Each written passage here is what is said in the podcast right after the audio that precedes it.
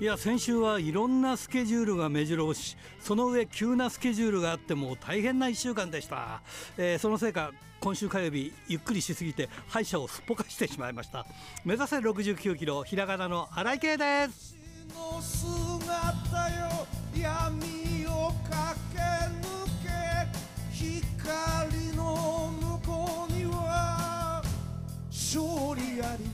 いや歯医者さんにはね大変申し訳ないことをしてしまいましたね。その時間ね遊ぶわけですからね、えー、ちゃんとね携帯のスケジュールには入れておいたんですよ、えー、ちょっとした気の緩みからね間違いを生んでしまいましたね。皆さんもスケジュールをしっかり確認しましょう。偉そうに言うんじゃねえよって話だよね。まあそういうことで今週も元気に張り切ってまいりましょう。まずはこちらからです。流し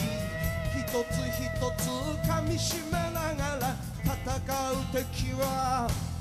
己だけ。チャンピオンベルトだ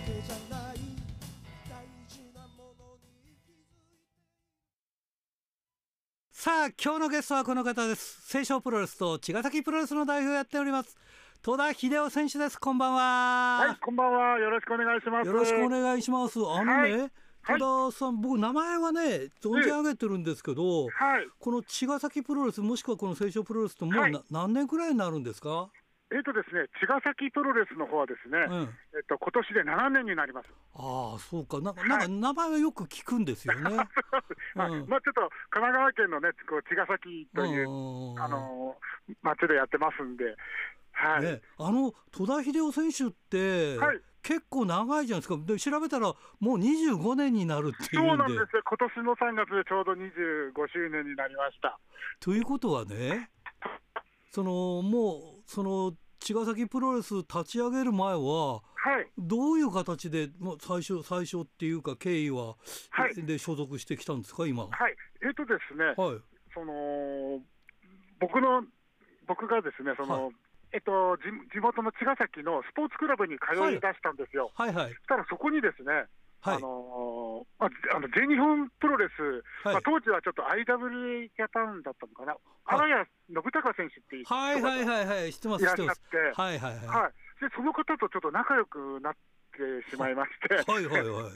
それでその人についていくようになったら、まあ、その方がその WAR に所属、はい、移籍しまして。はいはいはい。それでその運転手としてその WR の会場によく顔を出すように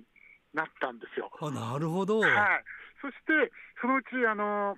あの北原幸輝選手はいはいはい、人にお知り合いにならったって。なるほど。で当時その北原さんがそのジムをキャプチャーインターナショナルジムをやりだしたんですよ。はい、でそこに僕もちょっとあの通うことになりまして。はい。はい、そこで、えっと、総合格闘技をこの学んで、はあ、はい、そっから始まってるわけだ。そうなんですはい。じゃあ、割と WAR 寄りというか。そうです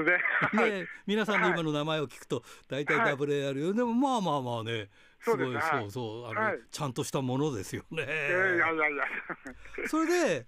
まあ、茅ヶ崎が地元なんですか？そうです、茅ヶ崎が地元です。はい、で、その前にもいろんなところでそのまああの地域おこしプロレスみたいなことをずっとやられてて、えっと、はい、まあそのキャプチャーをやめて、はい、で今度あの鶴見五郎さんの国際プロレスが、国際はいはいプロモーションが茅ヶ崎にちょうどありまして、はいはいはい、そちらにあの移籍して、はい。はい、それであのいろんなこところにこう全国試合出させてもらうようになったんですけど、はい、であのいろいろその時からそのイベントのプロレスっていうのがなんか流行りだしてなるほど。そのプロレスを、まあ、もちろん無料で見れるんですけれども、はい、そのプロレスを普段ねこう見たことない人たちおじいちゃんとかおばあちゃんとか子供たちがすごい目をキラキラ輝かせながら見てるんですよ。はいはいでそれを僕の地元の茅ヶ崎で、はい、そういう無料工業っていうか、そういうのできないかなと思って、うん、7年前にその茅ヶ崎で、えっと、茅ヶ崎プロレスを立ち上げました。あなるほどですね、はい、今、所属選手ってどんな方がいらっしゃるんですか、はい、えっと、茅ヶ崎プロレスはですね、えー、もちろん僕の、えー、戸田秀夫とですね、はい、えっと、しらすキットと言いまして、しらす、はい、名物、ね、茅ヶ崎のあの 名産、しらすの、えー、マスクマンがいまして、はい、あともう一人は、えっと、サンシャークといって、はい、サメのモチーフにした、はい、ご当地キャラがいます。ね、僕らの世代だと、あの加山雄三さんっていう大スターがいるからそうですね茅ヶ崎っていうとね、はい、もうそのイメージしかないんですけどね。しらすってイメージですもんね。そうそうそう。はい。古くはもうあれ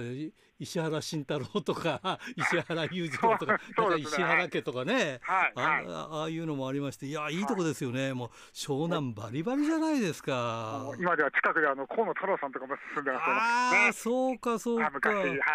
ねいやいいとこですね。あのまあちょっとその辺離れてるかもしれないですけど、あの佐々木隆選手だとか、田中稔選手なんかも湘南ですよね。そうです。はいそうです。ねじゃだから結構その辺密集して有名な選手がいっぱいいらっしゃるっていうことで、はい、じゃあ今はそのこの清少プロレスと茅ヶ崎プロレスという形で2つ、はい、あの団体を立ち上げてやってるっていうことですね。清少プロレスの方は主にあの小田原地区をあじゃあ向こうの方なんだ。そうな小田原の町おこしのプロレスを、えー、一応やっております。そちらはちょうど今年で3年目になりますね。はい。いや、ずいぶん手広くっていうか、まあまあ、隣みたい、隣ですからね。はい。小田原もね、うん。はい、じゃあ、そ、そっちの方にはなんか、あれですか、さっきあのしらすキットがいたから、なんか、はい、あの干物キットとかいるんですか、そういう。この小田原ちょっとかまぼこを あれしたモチーフにしたマスクマンでもちょっと作そうかなと小田原だったらやっぱりそうですよね。そうですよね。ねもう干物とかまぼこがもうめちゃくちゃ美味しいからね。そうですね。はい。ねそうですね。はい。ああそうですか。いやでもまあそういう形でやってで、はい、大体どのぐらいの割合で今やられてるんですか？えっと、茅ヶ崎はですね、ちょっと会場の都合で、はい、えっと、今は1年に2回ほどあの大きい体育館を使わせていただいてます。はあはあはい、で、清少プロレスの方は小田原の神津にあのブレンドパークという会場がありまして、はい、はい、そこで2か月に1回のペースでやっております。先ほど聞かなかったんですけど、茅ヶ崎プロレスにはそういう方がいて、はい、まあ、清少プロレスにもまたその清少プロレスの所属の方がいらっしゃるんですか？清少プロレスだと、そのシラスキットとソダンシャークに加えて、はい、あのシュラという選手がいます。ほはい、なるほど。なんかそこはなんか小田原に何か関係あるかなと思ったけど、ちょっとなさそうなんで、そこはその。三ヶ月あ、三年なんでね。はい、そろそろ。そろそろ。まあ、ちょっとちょうどコロナ禍で立ち上げたんで、思うようにちょっとまだ。活動がねできてないんですよ、ね、あいやでもねその茅ヶ崎プロレスもちょっと、はい、えー、そういう意味ではコロナの少し前くらいじゃないですか。ね少し前っていうか、まあ、半分ぐらいは半分ぐらいね。はいはいでも立ち上げてから大変じゃないですか、ね、今まで大変だったじゃないですか、ね、そうですね、いろいろね、大変でしたね。やっぱりご苦労はなさってきたわけなんで。いえいえ、はい。でもまあ基本的にはその地元の方と一緒にいろんなことをやりながら、はい、例えばなんか、えー、街をきれいにしたりとかいろんなことをしてるというお話も聞いたんですが、はい、そうですね普段はえっと主にまあ藤沢とか違って江ノ島海があるんですね。はいはいはいはい。はい、だから江ノ島とか、えー、茅ヶ崎とか。うん。あのその清少プロレスもそのブレンスバーグの会場が海なんですよ、はい、ホールの海で。あそうなんですか、はい、はい、それでその主に1か月1回とかビーチあの街のきれいにする、はい、活動をしております。いいな江ノ島なんて聞くとね、やっぱ、はい、今度はサザンですよ。加山雄からね。サザンになっちゃうもんね、はい。はい、やっぱりねそういうところでプロレスがやられてるっていう感じがね、はい、とってもあのね、はい、ラジオもやられてるんでしょ？あそうです。一回 一回ですけどちょうど番組がややらせていただいてます。えー、はい、どんな感じの番組なんですか？え主にその茅ヶ崎とかその湘南近辺でその町に特化したことをやられてる人をゲストに呼んで、ほうほういろんなこの町のことをいっぱい話させていただいて、はい、はい、なるほどね。でもある種あのー、戸田さんってデビュー遅かったんでしょ？そうです、僕はちょうど30ですね。ねそれで25年やってるから、もう、まあ、年齢は分かるんですけども、どうですか？ちょ、はい、ちょっと振り返ってみて、25年は。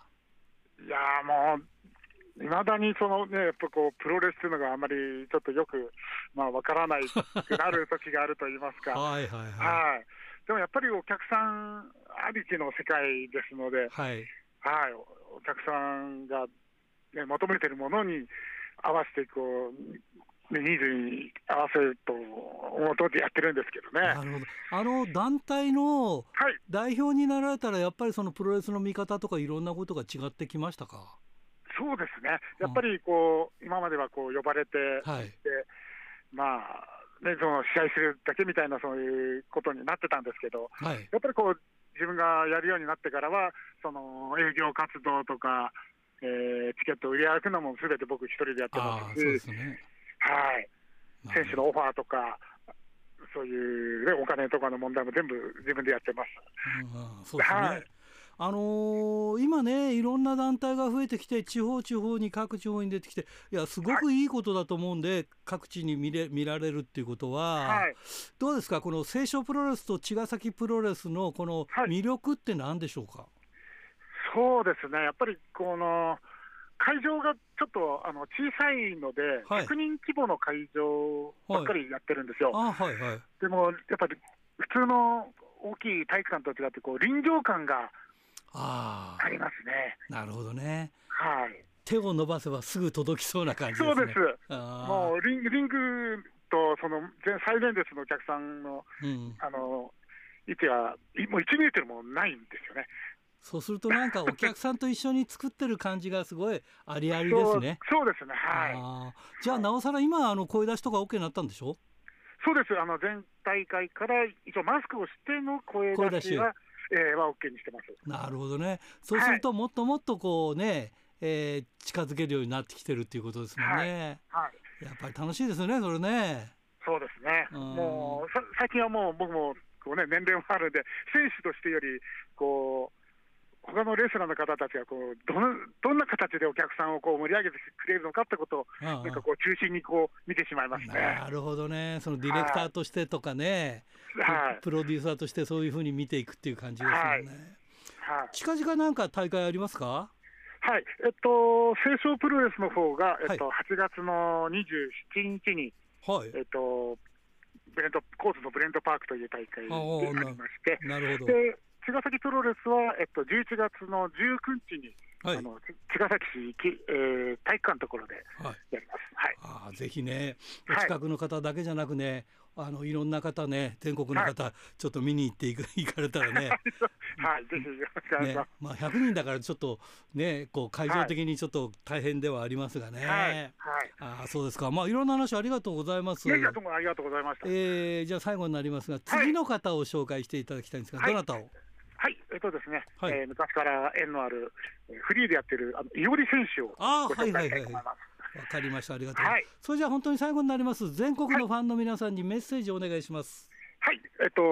ね、神奈川県の茅ヶ崎と小田原というところで、えー、夏夏は腰プロレスをやっています。えー、普段のあのプロレス団体さんとはね、ちょっと違うような、えー、プロレス内容になってますので、ぜひ、えー、一回一度リングにね、会場に足を運んで、えー、プロレスを見てほしいなと思っております。ドクター。はいどうも。今週もよろしくお願いします。はいよろしくお願いします。あのあれですかね新井さんはもうあの週刊プロレスは完全にあの紙じゃなくてモバイルになったんですか？モバイルですモバイルです。あそうですか。あのねあのねはいはい。やっぱり届かないからこんな間に合わなかったりするんですよね。ああそうですか。で冬の間はせっかく早く届いてるのが3日遅れになったりするじゃないですか、ええ、ああまあ確かにあれ、ね、ここのところあの JR はよく止まるようになりましたからね、うん、北海道。だから仕事に影響が出るようになったからこれはよもういかんなと思って。あなるほど、うん、できれば活字の方がいいんですけど、うん。あの、ね、今週号なんですけれどもね、はい、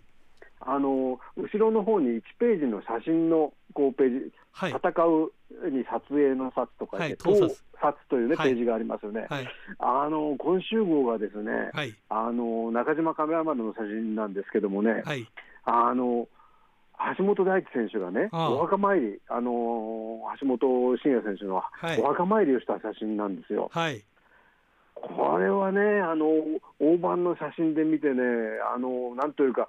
久しぶりに、なんていうか、こう大きい写真見て、心に迫るなっていう感じがね。大きい写真ね。あしましたよね。あなるほどね。あのまあ、ついてるコピーがね、うん、あの奈良さんが考えた文章なのかもしれないですけども、はい、えー、今の大地だからできる、笑顔で父と肩を組むって書いたんですよね。あの墓石にこう寄り添ってるんですけれどもね。はい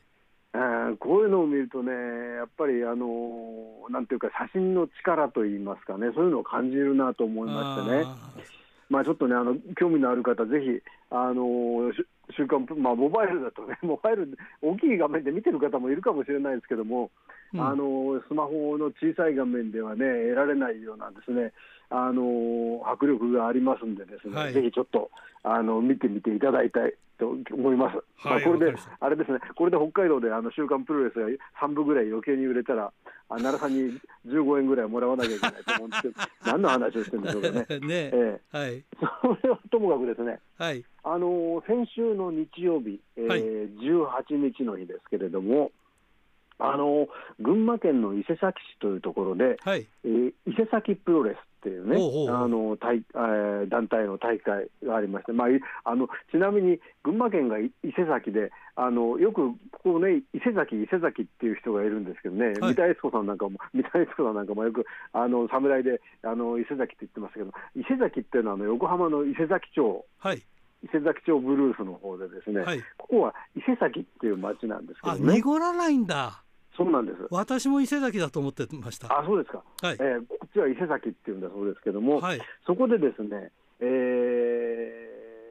ー、伊勢崎第二体育館というところで、ミスターポーゴ七回忌工業というのがありました。あのよくドクターも取材に行かれましたね、ポーゴ選手、ね、そうなんです。はい、そのとまさにその通り。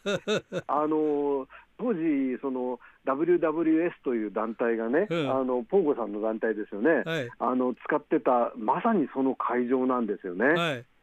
まあ、その頃っていうのはね、あのポーゴさん、結局、あの一人で何役もしなきゃいけないですからね、はい、あのフルコスチューム、フルメイクで仕事をしてるっていうのが当たり前ででしてですね、はい、あの会場について、まあ、会場、自動車じゃないとなかなか駅から歩くの大変なところなんですよね。はい、それで車で車で行ってその、えー、駐車スペースを探すのにあの体育館の周りを車で回ると入場口のところにですね、はい、あのパートナーのラーメンマンという方とですね、はい、あのフルメイク、フルコスチューム、あの迷彩パンツでですねあのウエスタンブーツを履いたポーゴさんがですねチケットを売ってるというのが見えたりとかですね。まあ、全てなんていうかこう、あの手作業というかです、ね、手作り工業というかね、はい。えー、そういうのがポーゴさんの常でしたよね。うん。あのサムライ TV の取材で僕行った時も、あれですよね、あのじゃポーゴさんがどうもここに駅前まで迎えに来てくれるらしいですよっていうんで、カメラマン兼ディレクターの方と待ってたらですね、うん、あの三菱 RVR を運転するですねフルメイク、フルコスチュームのポーさんが近づいてきてですね それでその時あのディレクターの人が言ったのが、あのここでドクター、あの急に誘拐されたことにしますか？って言うか、いや、それはおかしいでしょって言ってですね、あのポーゴさんの車に乗っけてもらって、はい、あの武器製造工場まで行ったという記憶がありますけどね。まあ、いろんな経験をね、ポーゴさんにさせてもらいましたけれども、はい、あの今回、その、えー、七回忌工業というのは、うん、えー、まああのー、この番組でもその亡くなった時に申し上げたように、2017年ってことになりますかね、はい、えー、6月の23日だそうですけれども、ボーゴさん、あの伊勢崎市内の病院で、総合病院であの腰の手術を、えー、お受けになるよ予定だった予定だったというか、はい、腰の手術始まりましてね、その麻酔がかかった状態で、えー、不整脈を起こしたっていうんですよね。でそのためにあのの、ええー、脳血栓ということなんです、まあ、あの不整脈を切るとその血液の小さい塊がこう、えー、飛んでいって体のどこかに詰まるってことがしばしばありますのでですね。まあ、それで、えー、23日の未明になって手術の翌日ってことですかねあの、うん、亡くなられたということなんですよね。命えー、命に関わる病気で亡くなったわけじゃなかったんですね。はい、あの手術の合併症というかね、あのそういった形だったというふうに聞いてますけどね。で今回はですねその、えー WWS ではなくて伊勢崎プロレスというね、はいはい、あの形で行われたんですけれども、うん、やっぱりあのポーゴさんにゆかりのある方がたくさん集まりましてですね、はいメインイベントでは、えー、有刺接戦バンクハウストルネードタッグデスマッチという名前でですね、うん、えー、大仁田敦マグニチュード岸和田えー、佐野直しというチームが、えーまあ、これあの、それぞれやっぱり WS の興行の頃から出てたね、皆さんですし、うんえー、ポーゴさんとあのゆかりの深い方々ですね、うん、それで対するチームは、グレートポーゴ、まあ、島田博さんですよね。はいえー、グレート、まあ、あのポーゴメイクで、えー、ポーゴさんのコスチュームを着てるわけですけどね、グレート、ポーゴ、うん、藤田実、うん、えー、ラーメンマンというトリオで、まあ、最後はですね、ラーメンマンって方はレスラーではありませんからね、もともとポーゴさんのマネージャーやってた方ですから、あの素人さんですからね、その、あのラーメンマンに、えー、大分さんがテーブル上パイルドライバーを出して、その後に、えー、佐野直し、大仁田が有刺鉄線バットで続いて、えー、ピンフォールということになったね、なんてひどいやつらだ。ね、ひどいですね、確かにひどいですね。えー、それで他にもですね、うん、その、えー、前の、セミ前の第5試合では、えー、問い勝成、茂木正義、モンゴルメーン対ケン・カタヤ、パンディータ、ザ・ヨッチャンというね、組み合わせで、あの茂木正義選手っていうのはあの、いわゆるチャビンガー。はい、ね、ね、あの一時期チャビンガーになってましたけど、この方、あのミスターポーゴのあの追悼興行ということで、この日だけ特別限定復帰ということだったそうですね。二代目ポーゴは出てなかったの、えー、出てなかったですね。ああ、そうか。えー、なんか二代目、二、まあ、代目さんかと思っちゃったよ、あの、あの、ポーゴの写真見た時ね。はい、はい、はいまあ、例えば他にもあのダンプ松本さん、ダップとかね、あの、うん、えー、今まで WWS の興行に出た方が、出てらしたんですけどあのそもそもその、えーまあ、例えばあの WWS のその第一のなんていうか新人であった高瀬直也っていう方がい。らしたんですけどね、はいはい、あとは覆面レスラーでザ・ウルフなんていう方もいらしたんですけども、うん、あのそもそもその WWS があのポーゴさん亡くなった後2017年にそのラーメンマンって方が代表になったということなんですけども、うん、あの細かい事情はまだ分かんないですけど、去年ですね、ラーメンマンが WWS を退団したということを聞いて、あれ？なんまあ、これあの、世の中のね、あの例えばあの新日本とかスターダムとかしか見てない方から聞くと、あの何をお前はその非常にそのあの細かいところですね、重箱のあの隅の隅みたいなことをついてるのかとおっしゃられるかもしれませんけれども、はいはい、あの私にとってはですね、あの WWS からあのラーメンマンさんが離脱したっていうのはですね、あのかなり驚くニュースですね。あのラーメンマンという方はですね、あの伊勢崎のもともと、もともとって言いますか、今もそうなんですけども、ラーメン屋さんのご主人なんですね。あなるほどね。えー、ポーゴさんがもともとそのお店のお客さんだったはずなんですけれども、なるほど。そして通ってあの、まあ、そこで夜も飲んだりしているうちにですね、はい、あのまあ、最初は WWS にポーゴさんのマネージャーという形で出てきたんですね。うんがあのこう弁髪あの昔のキラーカーンみたいな弁髪にしましてですね、はい、それで、えー、チャイナ服みたいのを着て、はい、えー、中華鍋と鉄お玉を持って出てくる。という、ね、いわゆるあれでしょ？あの、はい、筋肉マンの中に出てくるラーメンマンのそうモチーフですよね。はいはい、そういうスタイルなんですよね。うんうん、だけども実際にラーメンさんのご主人だったと。いうことなんです。まあ、で、あのーまあ、FMW 時代を考えると、あのやっぱりこのえー、今回出場してない方はもう含めても全部見てもあのポーゴさんと関係性の深いのはやっぱりまずは大分さんだと思うんですよね。はいはい、でだけどもその FMW を離れてから、まあ、その後大日本に一時期上がってデスマッチヘビーのベルトを取ったりなんかしましてね、はい、でそのあの松永さんとの、ね、構想なんかもありましたけどもその後、えーと、2000年なのかな？に自分のその WWS という団体を作ってからが一番関係が深かったっていうのはこのラーメンマンっていう方だと思うんですね。例えば2003年にあの皆さんご存知のようにですねあの伊勢崎市の市議会議員にはいはい立候補したよね立候補したわけですよね。残念でしたが。うん、でまあ残念ながら最下位で落選ということだったわけです。まあこの時にもですねあの僕もその2回ほどその選挙事務所にあの行きましたけれどもね。はいはい。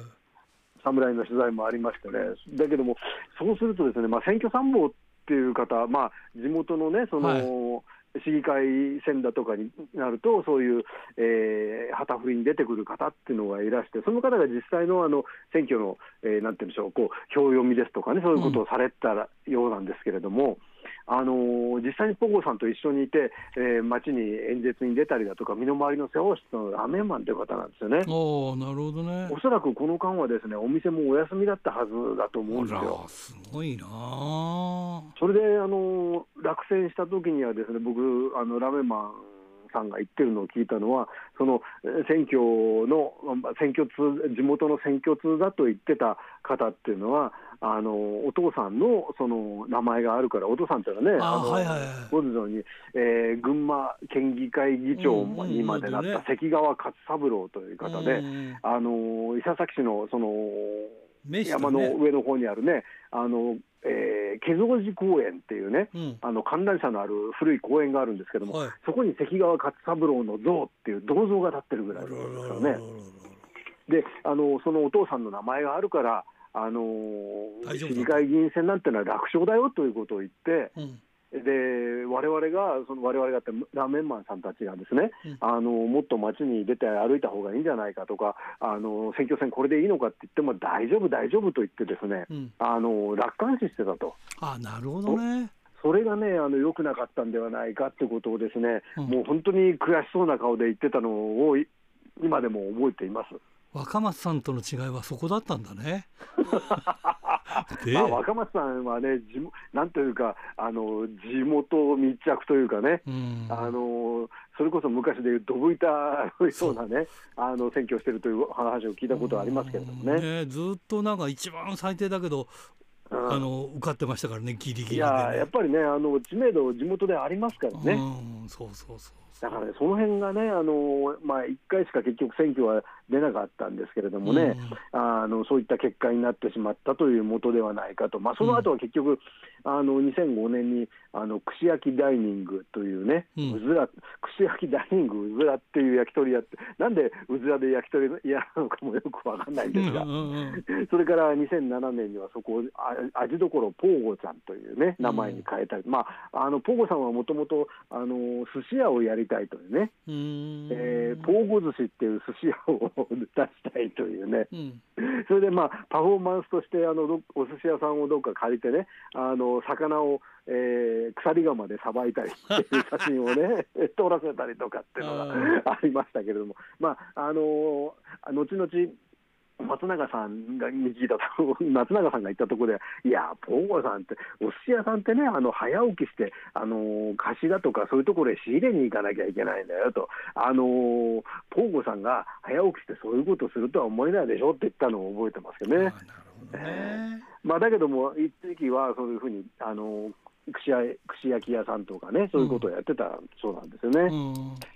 うん、まあね、それで、えーまあ、WWS という団体もね、そのえー、かなりあの伊勢崎まで、まあ、基本興行伊勢崎で行ってましたのでね、あの僕もずいぶん見に行きました。はい、であの先ほどお話したようにその、えーまあ、北関東グループっていうね、そのえー、群馬に、えー、本拠地があって、はい、えー、アマレスの人脈を持つね、あの企業グループがあったんですよね。もともとはそこはですね、あのレッスル夢ファクトリーっていうところとあのつながりが強くて、まあ、その茂木選手なんかもレッスル夢ファクトリーデビューだだと思うんですね、うん、で島田博さんもプロレス始めたのはあの夢ファクだ夢ファクトリーだったと思いますんでね。うんであのそういうところからだと思うんですけれども、その WWS の興行の中に、あのもうその選手の名前も思い出せないんですけれども、えー、日本大学だか、専修大学だかのですね、うん、大学アマレスの T シャツを着て、全くプロレスとは違う、アマレスの動きをする方々のタッグマッチがあったのを見た記憶があるんですね。ね非常に斬新といいますかね、あの15年ぐらい前から、これ、アメリカのお話なんですけども、あのリアルプロレスリングドットコムっていうね、はいはい、あのところで、あの試合を見たんですけども、あの結局あの、本当のそのアマレスをえー、のプロとして出てきて、ショーアップしてこう出てくるわけですね、あのプロレスみたいな感じでこう、うん、手間曲があって、えー、ピンスポ浴びて出てきて、それですることはアマチュアレスリングっていう団体があったらしいんですね。なるほどね。だからね、それの先を行ってるという、いや、偶然だろうと思うんですけども、うん、あの人がいなくて、あまりその人たち出したというだけかもしれないんですけどもね、うん、あの偶然にしてそういうですねあの非常に不思議なものが見られたというところがありますんでね、まあ、早すぎた、えー、実験リーグといいますかね、そういう感じもあったりなんかしましたけどもね。まあ、そういった意味もあってというか、言っていいのかどうかは悪くありませんけども、あのこれはあのなんていうんでしょうかね。あの、悩んだ末の産物なのかもしれませんけれども、そういう意外と時代の先っちょを行くことをしてたりしてた WWS というところがあって、ですね、うん、まあ、そこから今回、あの伊勢崎プロレスというところができて、まあえーまあ、ある程度はその世の中にですね、はい、えープロレスの新しい道を開いたかもしれないというミスター・ポー。うん、えー、7回忌ということになりましたんでね、はい、まあ、また来年とか再来年とかひょっとしたらあの 追悼大会あるかもしれませんので、ですね、はい、私、今年は仕事で行けませんでしたけれどもね、ぜひ。ぜひあの機会があったらまた見に行って、ですねあのまたそれからそう、あの立ち話ぐらいでちゃんと話聞いたことないんですけれども、うん、ラーメンマンっていう方も、あのまあね、あのやっぱりそのラーメン屋さんで客商売ですからね、あの、うん、僕、サムライ TV とかで取材に行ったの覚えててくれて、あの大会の会場行って、入り口であの目が合うと、あってこうあの会釈すると、そっちから、ああ、どうもご無沙汰してますなんて言ってくれる人なんですよね、あの 一般人のいいところというかね、あのそういう方、腰の低い方なもんですからね、だけども、そのポーゴさんとのそのなんていうか思い出話だとかですね、あんまり世の中に出てきてないもんですからね、もし機会があればお話聞きに行ってですね、そういったこともこの番組でお送りできればというふうに思います。わ、はい、かりました。はい、はい、今日はもう長い間ありがとうございました。ありがとうございました。はい。おはがきルチャリブレ。えー、白石区ラジオネーム豊田勲君からですね新井さんこんばんはえー、真駒内公園に熊が出没したそうですが、えー、真駒内公園で、えー、真駒内で興行を行う雷神はどうなるんでしょうかね？クエスチョンということでいやどうなるんだろうね俺も当日見に行ってるはずなんだけどね。えー、これで興行が中止になったら WJ の悪夢どころではないですね。点点点ということで。でも WJ の時は僕もいましたけどねやればやれたのにっていう感じだったんだけどね。リングが届いてないっていうのはあったんだよな。えあリングじゃない。全員届いてなかったのかな。話は変わり DDTE12 連戦の2日目に行ってきました、えー、今大会の注目カードはポコタン対アンドレザ・ジャイアントパンダでしょうか？クエスチョン。まあこの2人クエスチョンがリングに上がった時は自分は何を見に来たんだろうと思いましたが、えー、なんだかんだ言っても楽しかったです。かっこ笑い。えー、試合はポコタンがあの手この手で追い込んだもののアンドレザのヘッドバット一発で形勢逆転。裏剣でポコタンの頭部を吹き飛ばすと、えー、ヘッドバットからアンドレザプレスプレスと畳みかけ吹っ飛んだ頭部を手に、えー、ポコタンを踏みつけアンドレザが勝利、えー、ポコタンの頭部を持ったアンドレザの微笑みはある種の狂気を感じました。かっこ笑い、えー、全体的に悪くはない。大会ではありましたが新井さんの言う通り DDT はぬるっとやってきてぬるっと終わったなという印象です。各国賞、えー、新日ですら去年は、えー、内藤対岡田を鍛える大会で切り、えー、大日本はえー、4月のガトキンで関本対岡岡林、えー、阿武子対伊藤を切ることを思うと、えー、2日間通して後楽園大会や両国の大会の前哨戦に終始した DDT がインパクトに欠けるのはしょうがないかなって思います。えー、石川修司に時計台男をやらせていた頃を思い出せと言いたいですね。かっこ笑いということで。あと、ラジプロで取り上げて、取り上げられてませんが、えー、第一の北海道巡業とかぶってますが、アジアンプロレスも北海道でやりますね。あ、そうなの。全然全然宣伝しないから分かんないんだよね。なぜか平日に赤井川村でやるみたいですがアジアを見る既得なラジプロリスナーが現れることを期待したいですね。えー、ということで今週はこの辺でということでね期待したいですね。えー、えー、清田区金崎正史君からですね。えー、昨年の11月に北斗のクレインさんに北斗で七種選手が見たいとお願いしました、えー、そして6月の竜ドラ小樽大会で見ることができました、えー、次は山下里奈選手とフリーダムズの大会が見たいです、えー、それから北斗が8月にコンカリで、えー、大会をします。えー、これって他の団体にとっては大変に良いことだと思います、えー、前に使っていたウェーブランズエンドなど特に私はシークレットベースには良い会場だと思います。新井さん清水代表に早速教えてください。次回はコンカリーノでシクレベが見たいです。ということでね、えー、金崎正史君からなんですけどね。ああそれ連絡しますけどただねどこでも全部貸すんじゃないみたいだよね。選んでるみたいだからね。どうなんでしょう。えー、富山県ラジオネーム高木かっちゃんからですね、えー、DDT の北海道函館札幌2連戦巡業で上野勇気が芸能活動のために札幌大会の最終日だけの参戦でしたが、えー、佐々木大輔ことカリスマが上野勇気を批判。えー、個人的に DDT 側は前もって上野由紀は芸能活動のために北海道大会を欠場の発表を見た時、えー、昔新日本真壁闘技がドラマの撮影のために欠場を発表していたのを思い出しました、えー、真壁闘技のドラマ撮影は欠で欠場はまあ第一線から離れてるから、えー、離れてる真壁闘技だから工業的にはそんなダメージもないし、えー、芸能活動の方が真壁闘技のためになるなと思ったが今のプロレス界でトップクラスのイケメンの上野勇気の芸能活動で、えー、欠場は工業にダメージがあるのでは？クエスチョン。と思ったな、えー、まあそういうことでおはがきルチャリブレでした。さあ今日のゲストはこの方です。まさに渦中の人ですね、えー、岡林裕二選手です。こんばんは。こんばんは。ピッサリピッサリピッサリということで、ピッサリなんだけど、はい、いやいやびっくりしてもしかしたらもうピッサリが聞けないかもしれないかもしれないというなんかそんなそんな感じになってきたということで、はい、とりあえず一応形としては、えー、長い間お休みするというかある時間、はい、ただその先はまあどう今今の段階ではどうなるかわからないということなんでしょ？わからないですまだ。わからないんだよね、でまあまあいろいろその、ま、周りの状況とかいろいろ聞いたりとかまあしてると、えー、40歳までに一応プロレスラー辞めるというその、えー、青写真というかそういう形で今まで進んできたんですか？そうですね、あのまあ、デビュー当時に、うん、あのそういうふうに、うん、えー、まあ、大体40歳までだろうなっていう、うんうんうん、まあ、か体体的なことで、あなるほどね。動くか動かないかの、うん、そういう感覚で、まあ、40歳までだろうなと思って、うん、で、まあ、やってきて、うん、でまあ、でもまあ35あたりから、はい、まあ、全然ね、体も動くし、うん、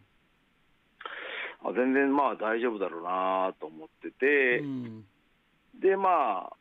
今40になって、はい、まあ、体も動くしまあ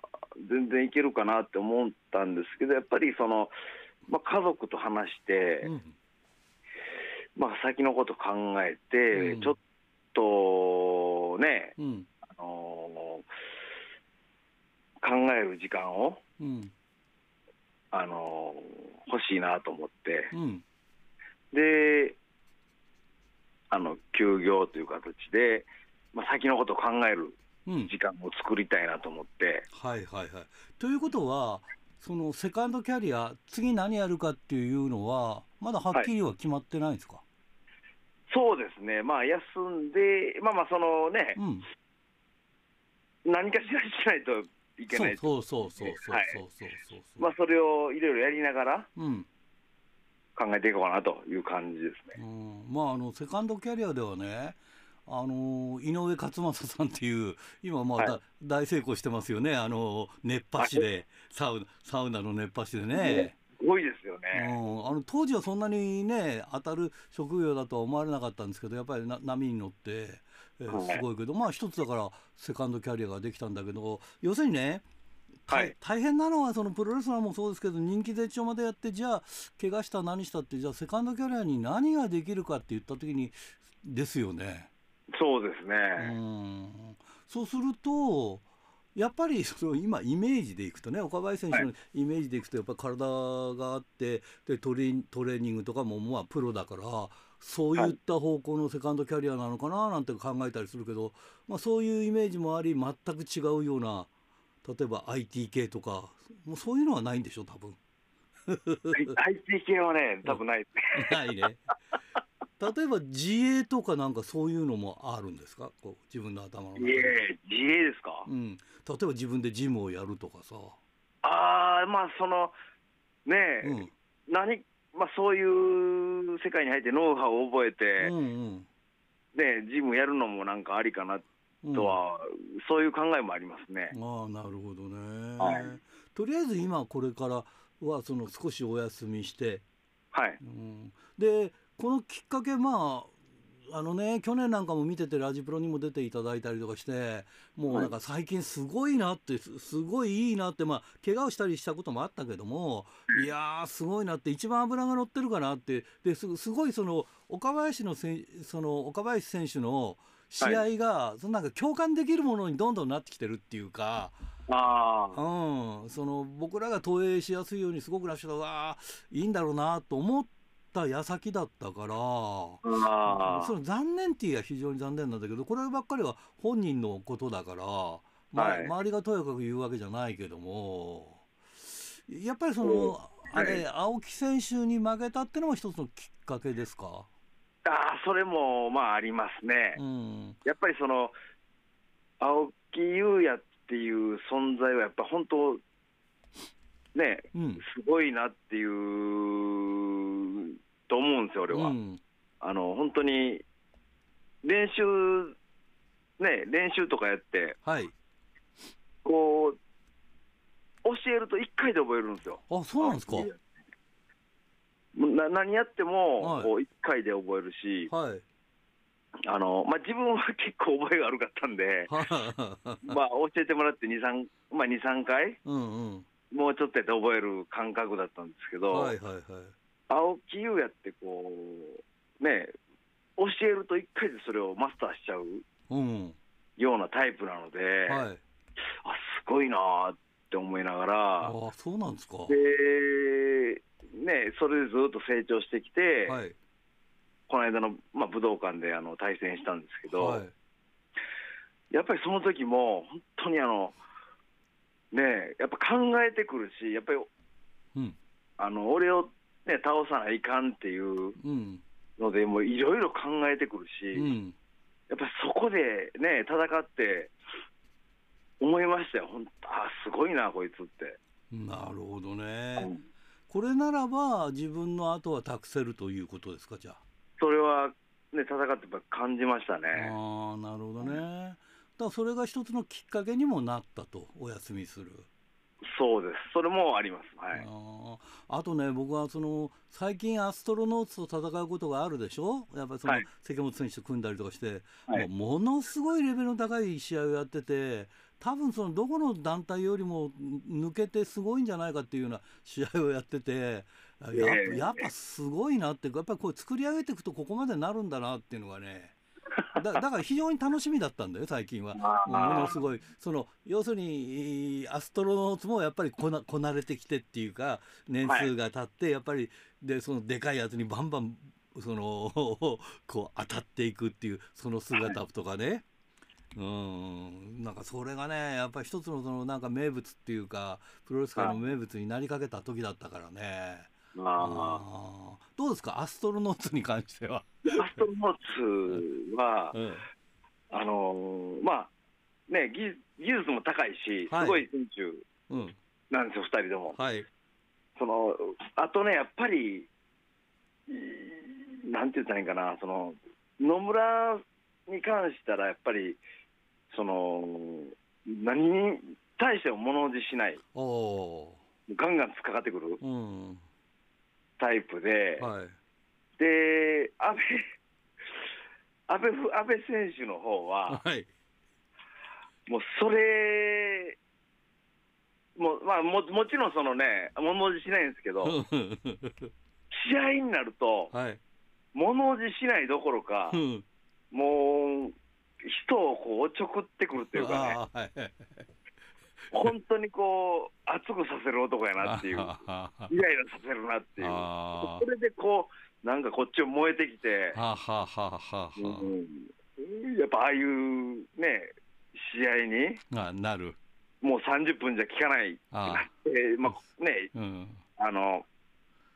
なんだろう、えっ、ー、と、時間無制限でやったんですけど、うん、うん。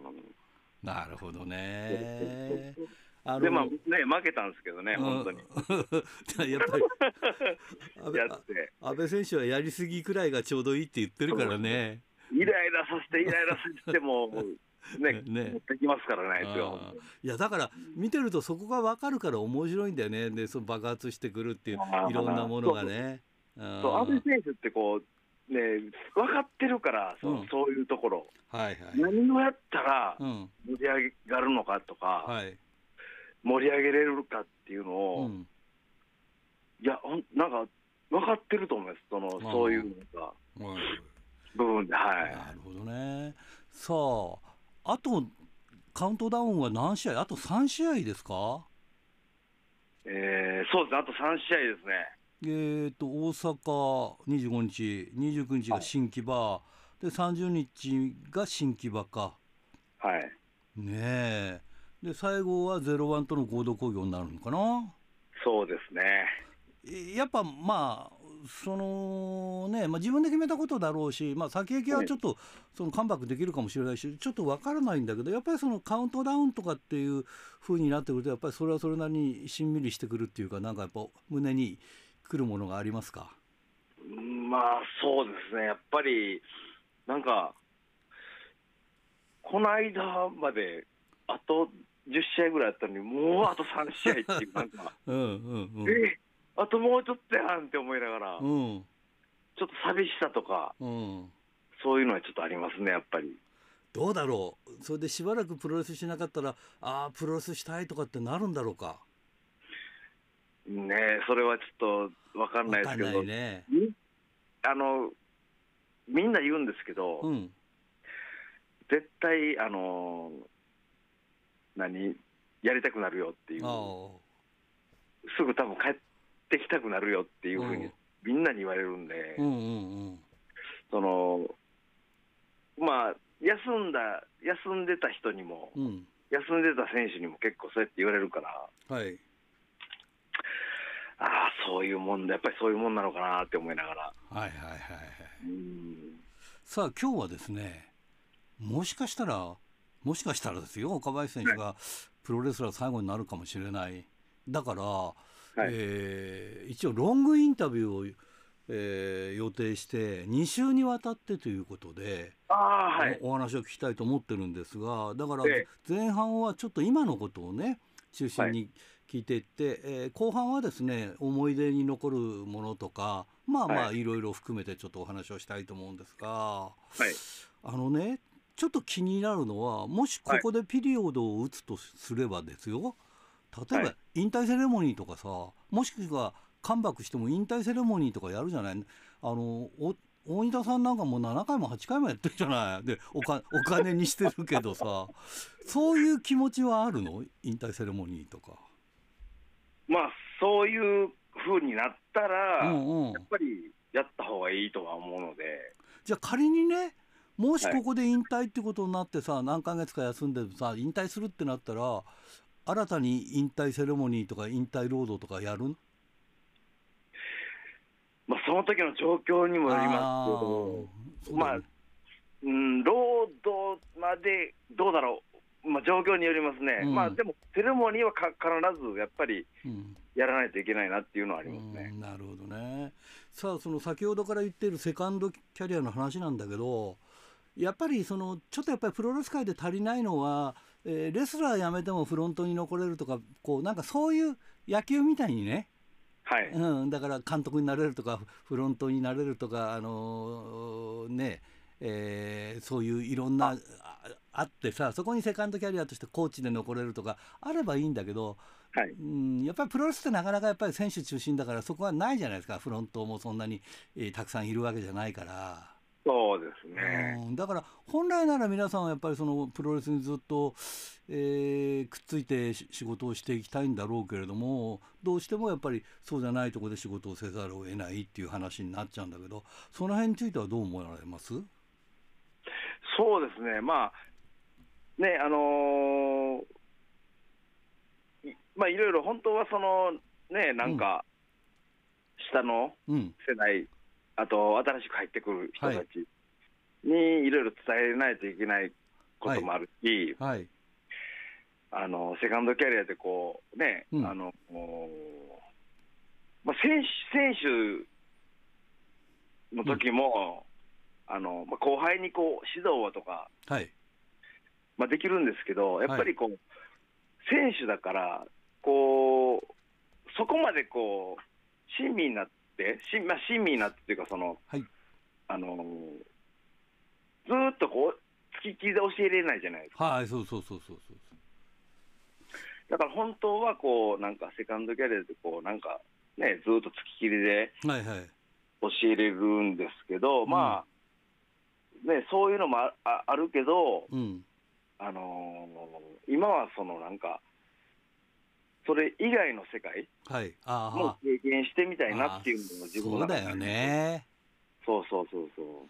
でもどう？15年でしょ？はい、短くない？あもうかあのデビューしたのが遅いっていうのもあるけど。あ15年ってなんかみんなふっと気が付いたら15年ぐらい経ってない？もうあっという間でしたよ。うんそうだよね。そう15年本当早かったでも逆に言うと今だからやれるってこともあるのかもねそうかもしれないですね。新しいことね。はい。ね。なるほどね。いやいや、わかりました。とりあえず今の状況ということでね、これ以上聞いても、今の状況についてはね、えー、日が経たないとわからないから。そうです、本当に。ね。とということで、えー、来週の後編につなげたいと思います。それじゃあ、えー、とりあえずここで切りますんで、全国のファンの皆さんにメッセージをお願いします。はい、はい、えー、まあ、残り3試合、えー、で7月から休養に入るんですけれども、まあ、もう本当に、うん、残り3試合、悔いのないように、全力で戦いますので、最後まで応援よろしくお願いします。さて先週のプレゼントの当選者を発表しましょう先週のプレゼントは久江の匠のしめ鯖を1名様にということでした、えー、当選したのは、えー、上川町ラジオネームじゃんけんパーさんに当たりました。おめでとうございます。さて今週のプレゼントはモンドセレクション金賞を受賞した久江の匠のしめ鯖を1名様となんと鈴木みのる選手がデビュー35周年記念を、えー、記念して、えー、記念書籍として「俺のダチ」を